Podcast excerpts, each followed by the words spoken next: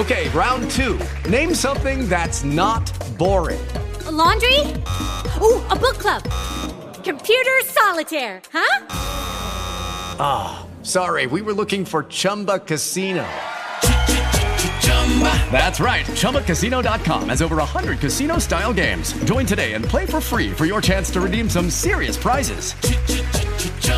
ChumbaCasino.com. No purchase necessary. Full prohibited by law. 18 plus terms and conditions apply. See website for details. It is Ryan here, and I have a question for you. What do you do when you win? Like, are you a fist pumper? A woohooer, a hand clapper, a high fiver. I kind of like the high five, but if you want to hone in on those winning moves, check out Chumba Casino. At ChumbaCasino.com, choose from hundreds of social casino style games for your chance to redeem serious cash prizes. There are new game releases weekly, plus free daily bonuses. So don't wait. Start having the most fun ever at ChumbaCasino.com. No purchase necessary. VGW. Void were prohibited by law. See terms and conditions. 18 plus.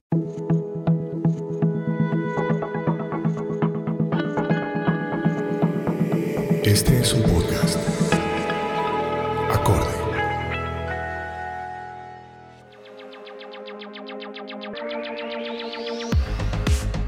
Hey amigos de Digital, ¿cómo están? Bienvenidos a un nuevo capítulo de este podcast sobre tecnología.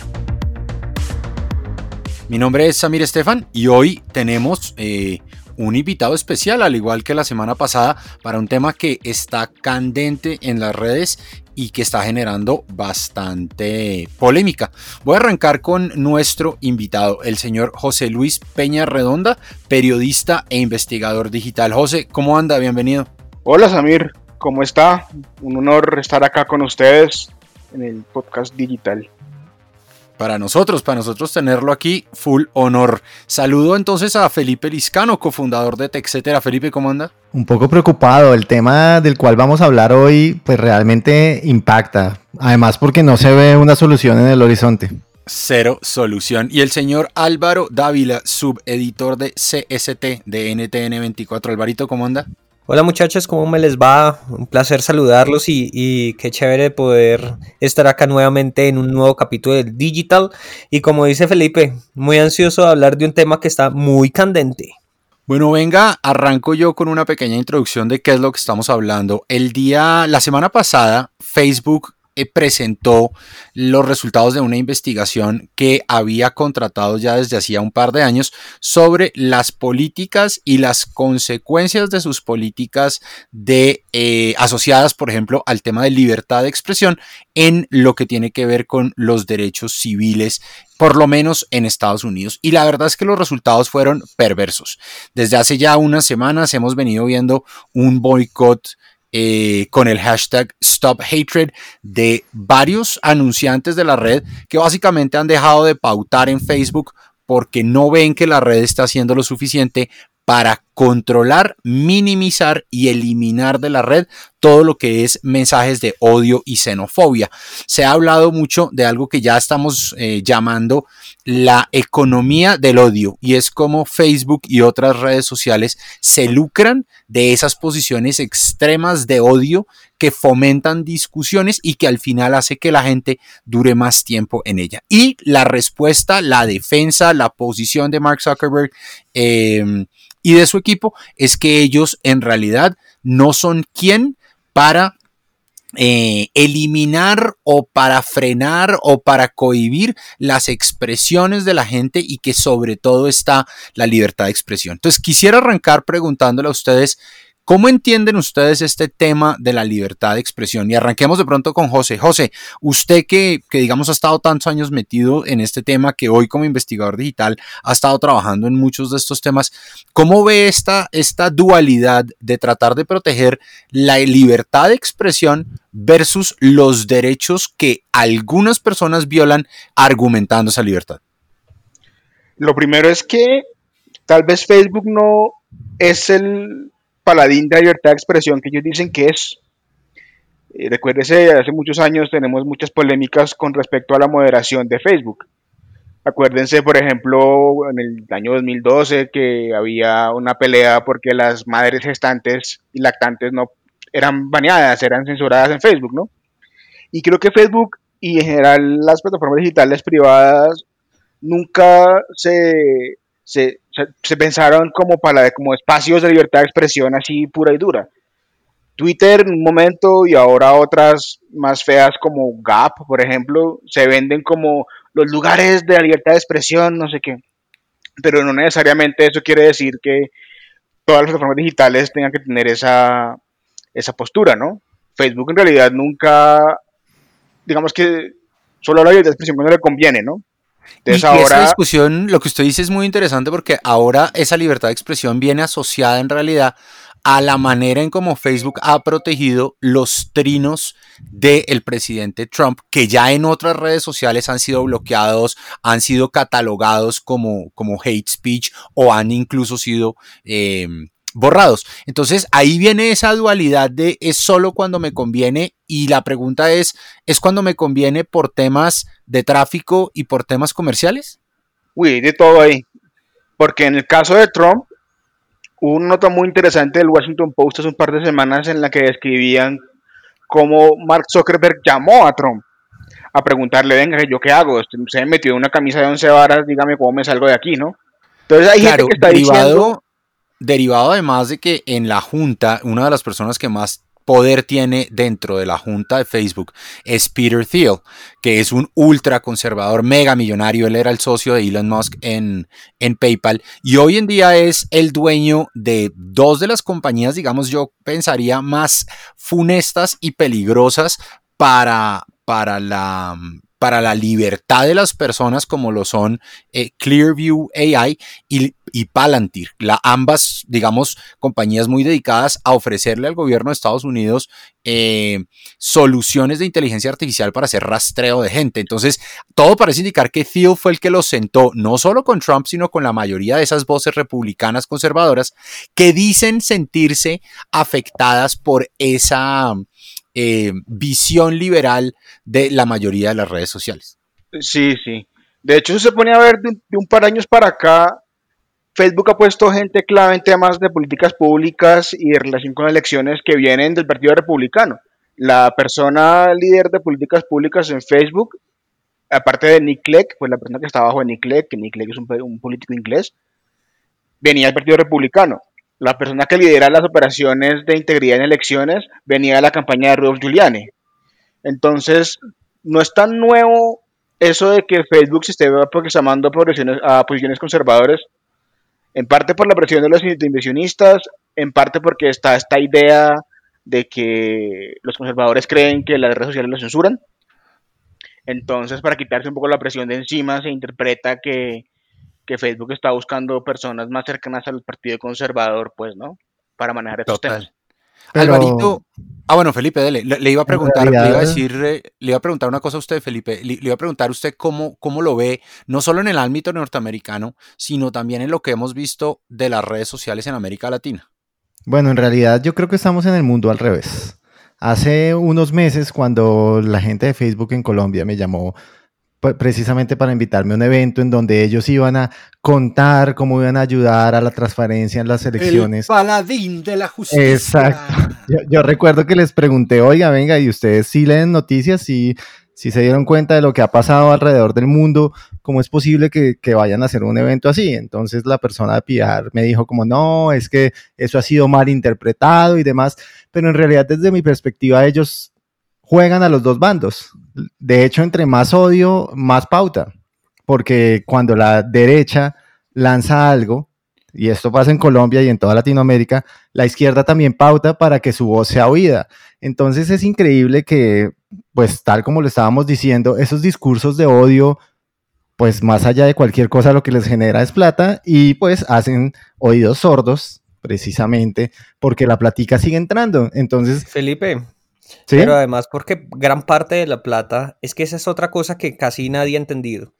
Por ejemplo, mucha gente está diciendo, ah, pero es que se, o sea, Facebook se está viendo afectado porque eh, salieron unas grandes marcas eh, súper importantes. Eso no es nada. Eh, Pero la realidad es que la plata no entra por ahí. La plata entra por las pequeñas empresas y entra por los grupos económicos y políticos. O sea, De ahí es hecho- donde realmente está la plata. De hecho, Sobre ellos- todo, sobre todo en un año eh, de época electoral en ex- Estados Unidos. En Pero no solo en Estados la Unidos. cantidad de- no, digamos, pero digamos que este año el grueso de la campaña, o sea, la mayoría de la plata que va a entrar va a ser por la campaña presidencial de Estados Unidos, a Claro. diferencia de los años anteriores en donde vimos elecciones, por ejemplo, en, en gran parte del mundo. Déjeme le leo un Pero titular. espera, quiero darles una cifra. Ellos han perdido 365 pautantes más o menos de 7 millones que tienen. Entonces, la verdad, esto no le ha hecho ni Entre cosquillas. esos dos grandes. Claro, Exacto. Unilever y Coca-Cola, ¿no? Entre otros. grandes. Exacto, dos grandes. Pero el Sí, problema pero- no es de plata, el problema es de relaciones públicas. Es decir, Claro, pero mire, pero mire, por ejemplo, mire, por ejemplo, el precio de la acción. El precio de la acción el 9 de abril, entre el 9 de abril y el 9 de julio, o sea, que uno diría, hombre, se armó la grande, se fueron los pautantes, los, eh, los inversionistas están preocupados, ha subido 38.56%. Entonces, creo que sí hay, una, hay un problema de, de PR en realidad, pero la pregunta es hasta dónde pueden esos pautantes, hasta dónde podemos los usuarios llevar a que haya un cambio de verdad. Y les iba a leer un titular que leí, que leí esta semana en The Nation que dice Facebook fuels its users ignorance with lies. Y básicamente un poco lo que está diciendo es eh, la plataforma permite que la gente, que las campañas políticas pauten con mentiras y eso termina generando que sus usuarios sean cada vez más ignorantes, más polarizados y más radicales, que como decía ahorita Alvarito, es lo que les está generando la plata porque usted como Facebook, si usted mira las estadísticas que Facebook generalmente muestra, las estadísticas importantes es cuántos usuarios mensuales tuvimos, cuántos usuarios diarios tuvimos, cuánto tiempo duraron los usuarios en la plataforma Claro. y cuánta plata me generó cada usuario. Hoy en día, por ejemplo, en Estados Unidos, un usuario, mentiras, a nivel mundial, un usuario le genera a Facebook cerca de 4 dólares mensuales. ¿sí? Si ese usuario no vuelve, ese usuario empieza a dejar de producirle billete a la plataforma. Muchachos, pero yo les hago una pregunta adicional. ¿Ustedes creen que al usuario le interesa? Es que aquí parte del problema es ese. Al usuario no le interesa. Más que no O le sea, la interesa, realidad no es que el usuario No le interesa que... no le, no, pero tampoco le interesa entenderlo. O sea, no le interesa estoy entenderlo. perdido, estoy o sea, perdido. al usuario, el rol que tienen los usuarios no, o sea, realmente, a ver, Facebook, ¿por qué vive? Porque el usuario es el que lo consume, ¿cierto? Eh, eh, digamos que esa es la, la, es la Sí, ecuación. porque tiene, porque tiene 1.734 millones de personas que entran todos los días a la plataforma. Exacto, por eso, por eso vive Facebook. Pero el usuario no entiende ni le interesa entender si Facebook tiene la acción, no tiene la acción, si, si Facebook eh, está manejando problemas de odio o no está manejando problemas de odio. Realmente eso es, digamos, frente a la luz pública, sí, es un problema y todos los periodistas lo hablamos y todos los periodistas lo decimos y todo el mundo lo critica y, y de una u otra forma, eh, digamos que lo combate. Pero, pero la realidad es que al usuario tradicional, que es el que le da la plata a Facebook, también en parte porque es el que consume, pues no le importa, no le interesa, es una realidad. Venga, les hago un número, les, les, les eh, eh, corrijo un número que di ahorita para que pueda hablar José. Vea, hoy en día a nivel mundial, un usuario en el primer trimestre de este año le produjo en el trimestre 6 dólares con 95 dólares a Facebook. Pero en Estados Unidos, que es digamos donde está hoy el, la gran polémica, un usuario le produce 34 dólares mensuales. En, en, pauta, o sea, la gente que pauta para poder llegarle a esos 2.600 millones de usuarios, de los cuales todos los días hay conectados 1.734 millones. Eh, un montón de plata, increíblemente. Vea, Álvaro, una cosa. Yo sí creo que, lo, que los usuarios tienen algo que ver por una cosa muy sencilla. A Facebook tampoco le conviene convertirse en una cloaca, porque la gente no va a estar. O sea, la gente no va a dejar de ir a Facebook porque tengan una actitud de principios, de que estoy en contra del discurso del odio. Pero si todo lo que ven de un día para otro son cosas desagradables, horribles, polarizantes, que le roban la paz, pues van a dejar de ir. Cuando se pone a mirar por qué las plataformas moderan contenidos, no es porque ellas quier, que quieran un mundo mejor o crean la libertad de expresión o tengan cierta moral. Lo que pasa Total, es que la mayoría de la de acuerdo, gente estoy de no le gusta Mira, ver les paso un dato. Les paso un dato. Vea, tan, tan a Facebook no le importa o no le da el sentido de importancia a lo que está sucediendo en ese momento en que incluso ustedes están diciendo lo de la acción. Que Je- Jessica González, codirectora ejecutiva de Free Press, que es una de las que lidera, digamos, ese grupo activista de los medios que están haciendo el boicot, dijo algo y fue muy sencillo. El man fue, se presentó para que le diéramos una de asistencia. O sea, Pero esperen, El man el no le importó. el man es- el man es como usted dice, el SOC. Sí, el man no le importó. El man llegó y se sentó porque tenía que hacer un acto, un, digamos, un acto público y sentarse y decir, bueno, voy a poner la cara, pero pues que el man realmente se sentó y dijo lo mismo, el mismo discurso que le ha dicho a todo el mundo. Y ya. O sea, el Pero man. hubo algo peor, Alvarito, que él después dijo en una reunión interna que el boicot era solo una- un asunto de reputación entre asociados y ya. Por No- eso. No, le dio es, ni es un siquiera. acto, acto Exacto, mediático, dicen por ahí. tal Ahora, cual, tal cual. ustedes, ustedes han oído la acusación de cómo Facebook fue fundamental para el exterminio de los Rohingya en Myanmar. O sea, eh, eh, es un hecho y es un tema mucho más profundo que es que el presidente Trump dijo que no sé qué. No, o sea, aquí estamos hablando de cómo se utilizó, cómo se volvió Facebook un arma para convencer a un pueblo que tenían que entrar a generar, digamos, el exterminio de toda una raza, ¿sí? Cosas que uno diría, bueno, de pronto eso pasaría en Parler, que es para donde se han ido todos los eh, conserv- ultraconservadores norteamericanos cuando de Twitter y de Facebook un poco se han sentido eh, despachados. La pregunta es, ¿qué hace el usuario normal? ¿Qué puede hacer un usuario normal? Porque digamos en Colombia, en América Latina, la mayoría de los usuarios no se dan, no se dan mucho cuenta de lo que está pasando. Nosotros porque estamos un poco más informados.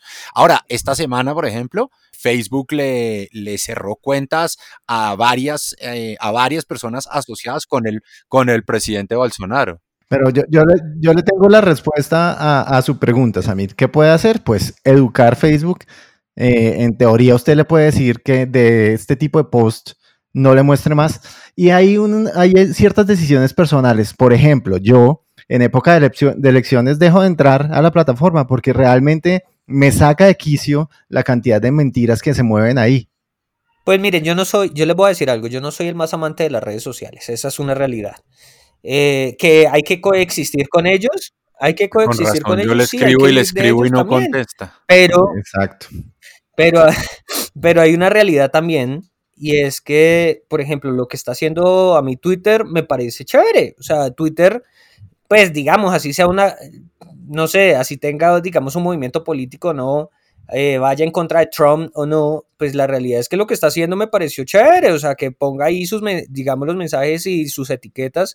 Ojalá Facebook también hiciera eso, ¿no? Pues la verdad, Alvarito, es que esta parte del Machine Learning, donde ellos básicamente pueden rastrear el histórico de lo que ha dicho un personaje, por ejemplo, como este presidente tan renombrado que muchas veces se contradice y eh, básicamente dice lo que le conviene, pues a mí también me parece que Twitter y ese fact-checking está haciendo algo interesante que es un modelo a seguir para las otras plataformas. Ahora, viendo lo que ya hemos explorado hasta el momento, nos hemos dado cuenta que eso no está en el interés de Facebook. Es más, como muy posiblemente eso no va a producir más dinero, sino que va a poder desacelerar algunas de las cosas que se están moviendo por debajo, pues seguramente no va a pasar, porque no hay esa Porque voluntad. es que además se lo resumo, porque es, se- pero es que se lo voy a resumir, es que ahí sí le toca el bolsillo. Creo que la cosa Total. es más grave.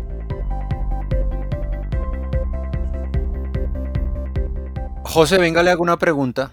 Eh, eh, digamos que yo, yo siempre he pensado que parte de la razón por la cual las redes se han vuelto lo que se han vuelto es porque no existe una, ¿cómo se dice? No, no hay, no hay eh, el usuario que dice lo que quiere decir, ¿cierto? Y que se siente envalentonado de decirlo allá porque no tiene que poner la cara, no ve consecuencias, por ejemplo, legales a aquellas cosas que posteó. Es como si las leyes en los países no tuvieran en el mismo nivel lo que una persona escribe, por ejemplo, en un documento a aquello que postea en una red social.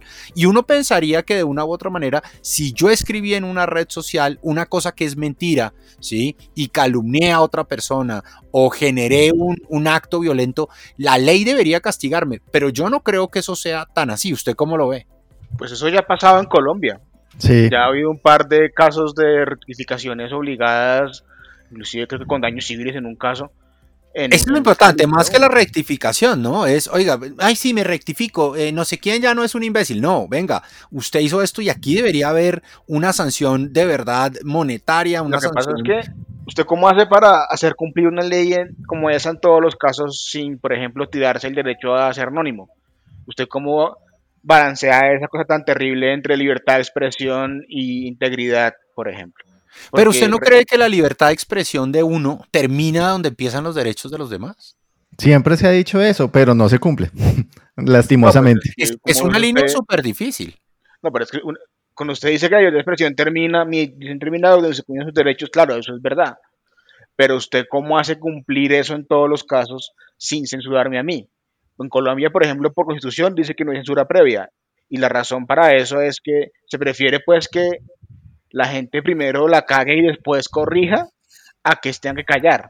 Porque el- De acuerdo, el- de acuerdo. Ahora, el tema es que yo creo que no es el rol de Facebook, no es el rol de las redes sociales callar de manera anticipada, pero sí debería ser el rol de esa, de esa red social ayudar y promover para que, uno, las personas que, que- que incumplan las políticas de la red social, oiga, en, en esta red social tenemos X políticas, ¿cierto? Si usted las incumple, no importa quién sea, ¿sí? Usted debería ser sancionado. Y por otro lado, entregarle toda la información necesaria a aquella persona que se sintió vulnerada, cuando esa persona vulnerada lleva los, eh, eso a, a- a un, a un estrado judicial. Y déjeme, me paso a un tema más local que tiene que ver con esto para oír su opinión. Eh, la semana pasada también salió el primer fallo de la tutela interpuesta en nombre de eh, uno de los expresidentes de Colombia por una serie que se está transmitiendo solo por redes sociales, ¿cierto? Y el primer fallo fue, no, aquí no hay nada, esta tutela no tiene ni pies ni cabeza y entonces los abogados están con los pelos de punta diciendo que no, que se violan los derechos de la persona, etcétera, etcétera. Quisiera preguntarle a Felipe primero cómo ve ese tema, hasta dónde una persona que hace un trabajo periodístico con buenas intenciones, con malas intenciones, con odio o sin odio, puede llevar a cabo esa labor sin que exista el derecho a la réplica por parte del que se siente afectado.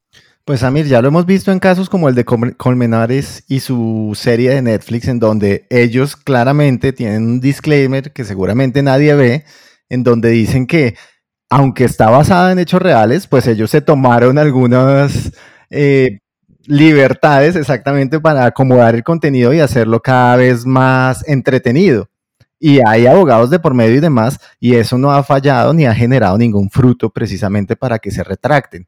Entonces, pues lastimosamente, ahí yo, no... ejemplo, eh, le iba a decir que yo tengo un caso de un- un- una persona que estudió conmigo en el colegio que tuvo, digamos, eh, fue, fue, fue muy sonado el caso porque su esposa, básicamente a punta de mentiras, le, le, le quitó la patria potestad de la hija y, lo estaba demandando, y, e incluso estaban, mejor dicho, estaban a puertas de hacer, de sacar un programa en televisión contando su versión de los hechos, y los abogados de la señora y del papá de la señora básicamente intimidaron al canal para que no lo hiciera. Entonces dice uno, ¿hasta dónde hace sentido, hasta dónde pueden llegar esas protecciones de las que mencionaba ahorita José para garantizar que la verdad no se pueda contar? Lo que pasa, lo que pasa es que los, acá es donde entra, yo creo, un poco eh, ese gran dilema y es que tú en los medios o en cualquier organización tienes unas leyes que cumplir, pero en redes sociales no tienes leyes que cumplir. La y en redes sociales el escudo mayor, perdón, el, el escudo mayor que tienen las redes sociales y que se ha convertido realmente en su protección es la libertad de expresión. ¿Sí me en entiendes? caso- Entonces, sí, que en el- y en el caso de Estados Unidos, en el caso, en el caso de Estados Unidos viene, ah, digamos, derivado de esa sección 230 de la que ya hablamos la otra vez, en donde dice la red social es solo un medio y no es el responsable del contenido que se, que se postea en él. José, venga, le hago una Pero espere, espere, espere, una, una aclaración acá. mencionó.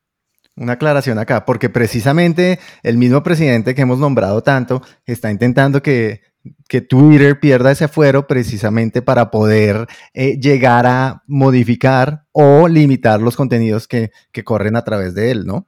O sea, esto se ve No, en los realidad, de en- en no, no, pero si usted mira la- lo que está tratando de hacer el Partido Conservador en Estados Unidos al eliminar o cambiar esa sección 230, es de una u otra manera presionar a las redes sociales para que haya una justicia balanceada, entre comillas, que es como lo mencionan los republicanos, y diga, no, si usted me va a censurar, si usted me va Sancionar. a censurar, censurar a mí, usted también tiene que censurar a la gente eh, liberal. Pero al final del día esa es una discusión un poco de cómo ve cada uno que lo están censurando. Bueno, Déjenme pero les hago una pregunta que me, que me parece chévere de una cosa que usted mencionó, Felipe.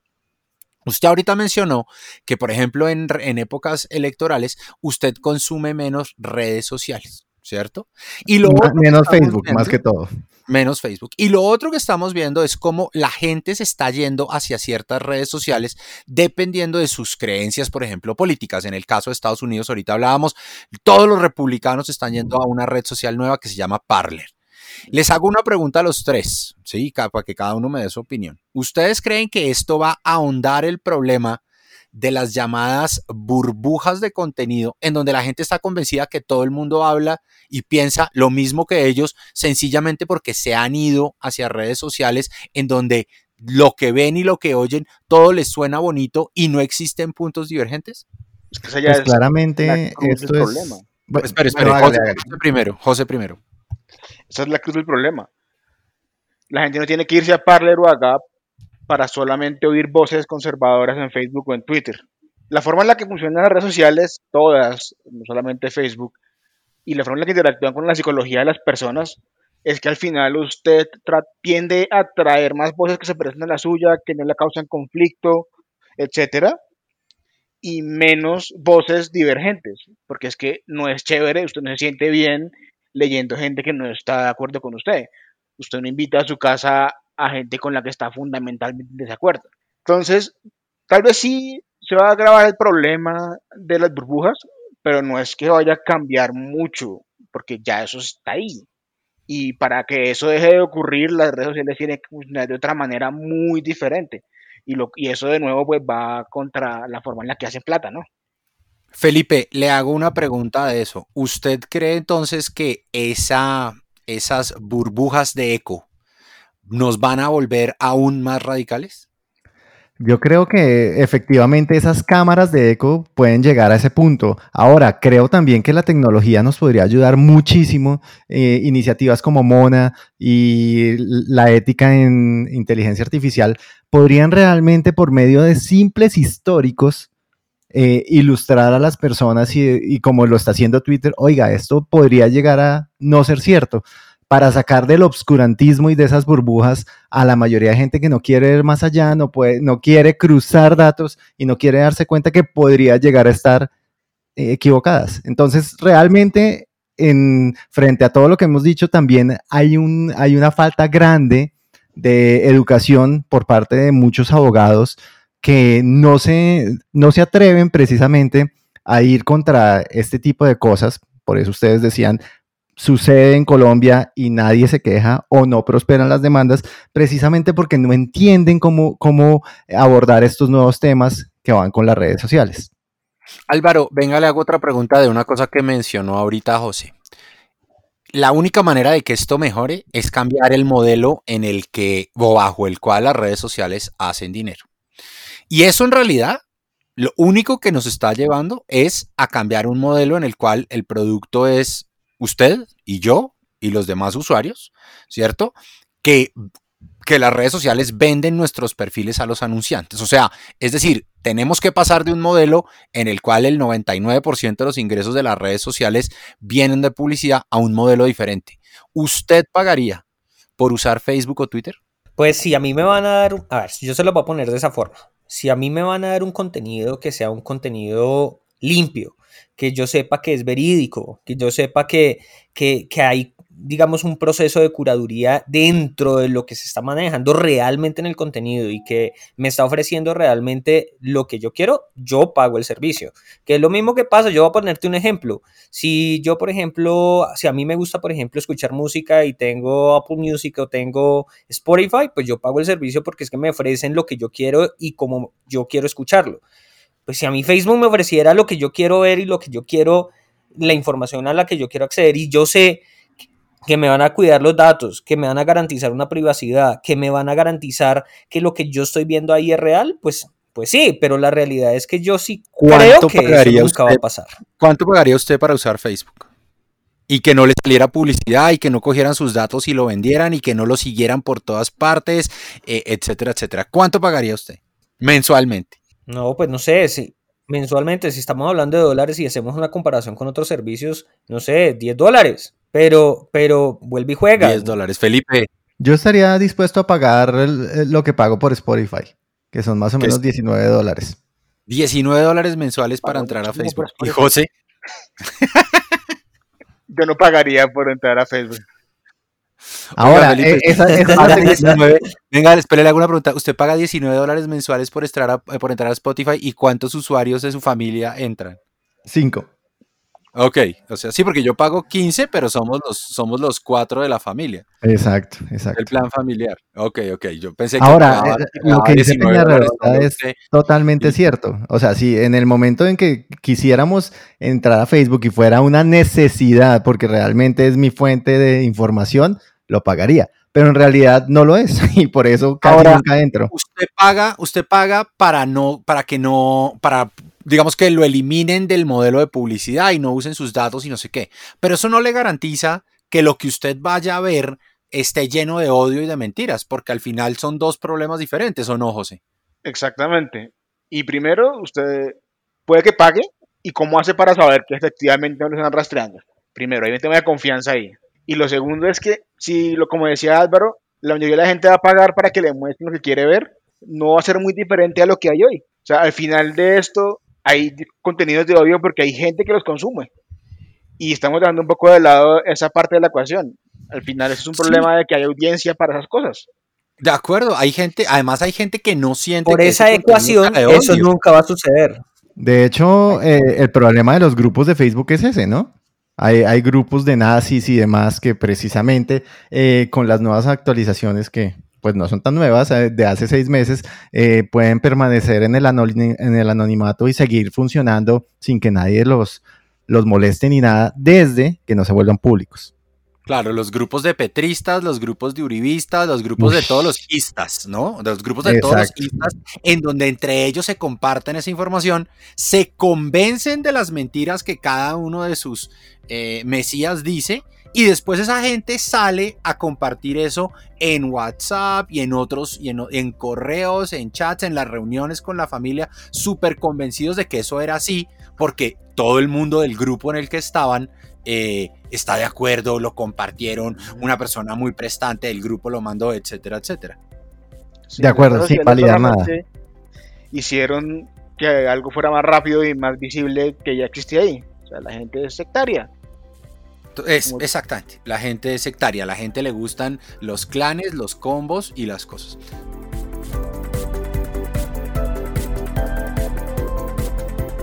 Venga, para cerrar, déjenme les hago unas, unas preguntas que me parecen aquí importantes con, el tema. Em, ¿Cómo arreglamos esto? O sea, ¿qué puede hacer Facebook para arreglar la situación en la que está? Arranquemos por Facebook. José, ¿qué podría hacer Facebook? Uy, es una buena pregunta. Ese silencio lo dijo todo. Pero yo ya les he dicho como 20 mil veces. Eh, uno, mostrar los históricos. Dos, eh, cuando un. Esto no va a pasar, Felipe. pero lo podría hacer. O sea, una cosa es lo que podría hacer y otra cosa es lo que, va a pasar. Pero lo o sea, esa sería una solución. Lo que Facebook sí podría hacer es dejar de medir su éxito en términos de cuántos minutos y cuánto tiempo y cuánta plata le genera a cada usuario y comenzar a medirla más en cuánto valor le dan a cada usuario. Yo sé, suena muy hippie, nunca va a pasar, pero, Yo, yo veo unas soluciones ahí. Yo creo que si ustedes miran, hay como hay temas muy álgidos que son los que generan muchas de estas discusiones. Hay uno muy especial que es el tema de política y yo creería que una de las soluciones es, oiga, ¿sabe qué? No hay publicidad de política. Punto. Elimine la publicidad política pagada. No importa si es real, no importa si no es real. Ahí hay una discusión de no, Todos es los contenidos políticos. Todo lo que fuera. No, pero es que usted como controla contenido Pero es que el problema no es la publicidad política pagada, sino la que no es pagada, justamente. Exacto. No, es pagada yo creo que todo parte, todo parte de la que es pagada, ¿cierto? Y luego se vuelve viral. Entonces, yo creo que por ahí hay un camino. Es, oiga, elimine el tema de la política y vuelva a lo que usted originalmente dijo que quería hacer. No, no rankear las mujeres Eh, cara, sino lo que usted En originalmente eso dijo era que el- unir a la gente en sus grupos y, y monitoree esos grupos para asegurar que no hay cosas que son ilegales eh, sin importar quién sea, porque a veces pues, un tema ahí, precisamente, cu- cuando habla de monitoreo, ¿sí? Porque hay, el segundo problema que tiene Facebook es que en teoría la inteligencia artificial, que todo lo puede y todo lo hace según ellos, es la que monitorea y valida si los contenidos tienen un discurso de odio.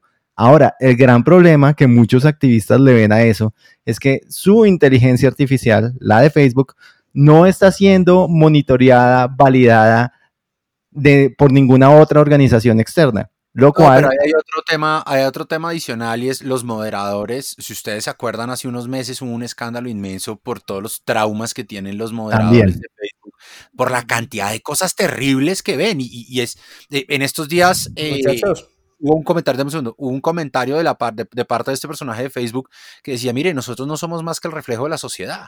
Sí, y lamentablemente eso es cierto, Alvarito. ¿Ustedes no creen que la solución sería que volvieran todas las redes sociales a la esencia de lo que eran las redes sociales? Es que ustedes no se acuerdan cuando nacieron las redes sociales, eran totalmente distinto a lo que conocemos hoy. O sea, Alvarito, yo creo que esa dirían sería los la solución, volver ¿qué a la tú realidad. hablas? ¿Qué, qué tú dices? Explique eh, básicamente, No, pues, pasito a pasito.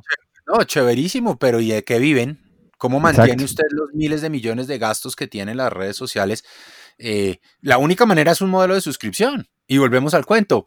Mm, no sé hasta dónde el pagar, el, el que la gente pague, eliminará de verdad ese tema de odio.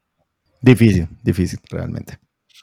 Bueno, pues creo que con esto nos vamos. Un capítulo oscuro, un capítulo. Pero antes de irnos, antes de irnos, un- un- nos faltó un, un punto que está álgido en el momento. ¿Ustedes qué ¿Cuál? opinan de lo que está pasando en Hong Kong con la nueva ley de seguridad? Es que mire que es que siempre está involucrado todo el tema de redes sociales. O sea, es en todo. Bueno, pero Facebook ahí decidió no mandar más datos requeridos por el gobierno de Pero Hong usted Kong. cree ¿no? que lo va a cumplir? Eso es lo que dice.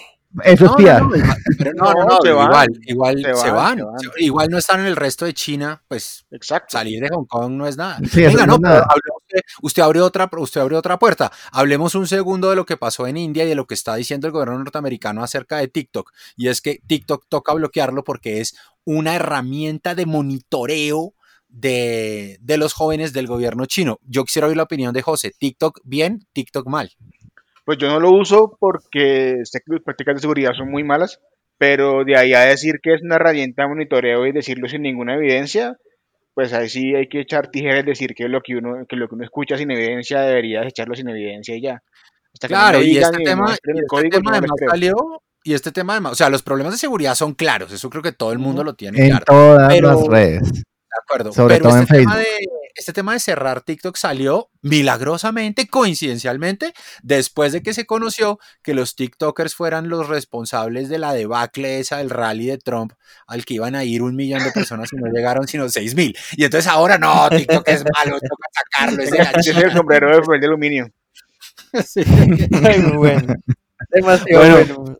Muy bien. Oiga, José, ¿dónde lo sigue la gente? ¿Dónde lo puede encontrar? Eh, yo estoy en Twitter en arroba anual silence y ahí voy posteando lo que voy publicando en medios y en otras partes. Muy bien, no al silencio. Felipe, ¿dónde lo siguen? Arroba pipelis barra bajo tech y arroba tech barra bajo cetera.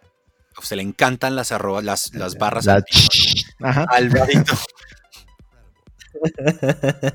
A mí me consiguen en Dávila Hoyos, así en todas las plataformas, facilito.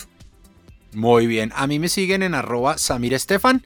A este podcast lo, lo siguen en arroba Digital Podcast. Y al equipo de Acorde Podcast que hace posible que podamos hablar todas las semanas de estos temas de tecnología que nos gustan. Los pueden seguir en Acorde con K, Acorde Podcast. Creo que con eso nos despedimos. Un abrazo para todos. Muchas gracias. Muchas gracias a ustedes y a la audiencia.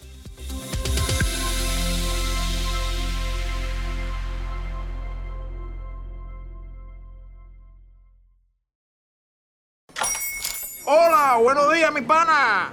Buenos días, bienvenido a Sherwin Williams. ¡Ey! ¿Qué onda, compadre?